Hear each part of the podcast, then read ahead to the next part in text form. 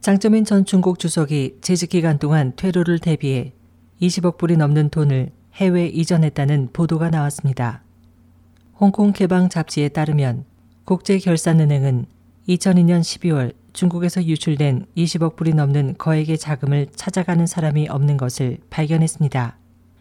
2005년 부정부패로 집행유예 사형을 선고받은 류진바오 전 홍콩 중국은행 총재는 감옥에서 이 거액의 자금은 장점인이 일찍이 중공 16대 전야에 자신의 퇴로를 위해 비밀리에 해외에 이전한 것이라고 고백했습니다. 장점인은 중국 부정부패의 창시자이며 이는 중국 관료 사회에서 공공연한 비밀입니다. 덩샤오핑 사후 장점인 사임 전 총서기가 관직을 매매한 것은 일찍이 중공 관료 사회에서 의심할 여지가 없는 사실이 됐습니다.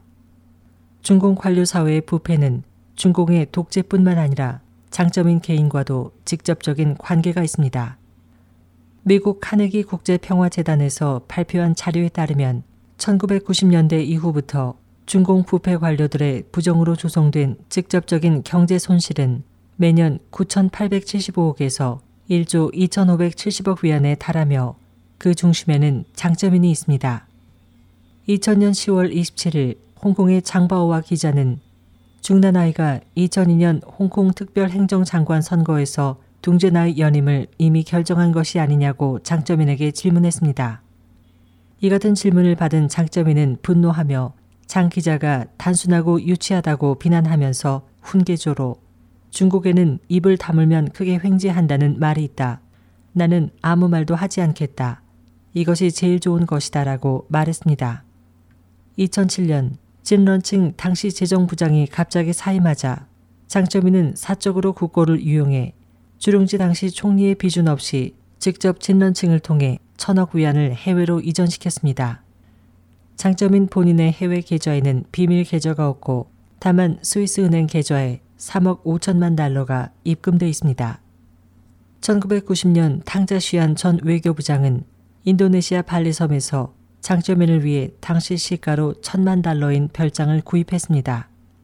책 진실한 장점인에 따르면 장점인은 또 80년대 지위가 불안정해지자 아들 장매농을 미국에 보내 영주권을 얻게 했다가 1992년 당정군을 장악하자 장매농을 귀국시켰습니다. 1993년 1월 중국과학기술원 상하이 야금연구소에서 일했던 그는 4년 후 연구소장으로 승진했습니다. 1994년 장매농은 수백만 위안을 대출해 상하시 경제위원회 평가 수억 위안에 달하는 상하이 합작투자회사를 매입해 통신왕국을 시작했습니다.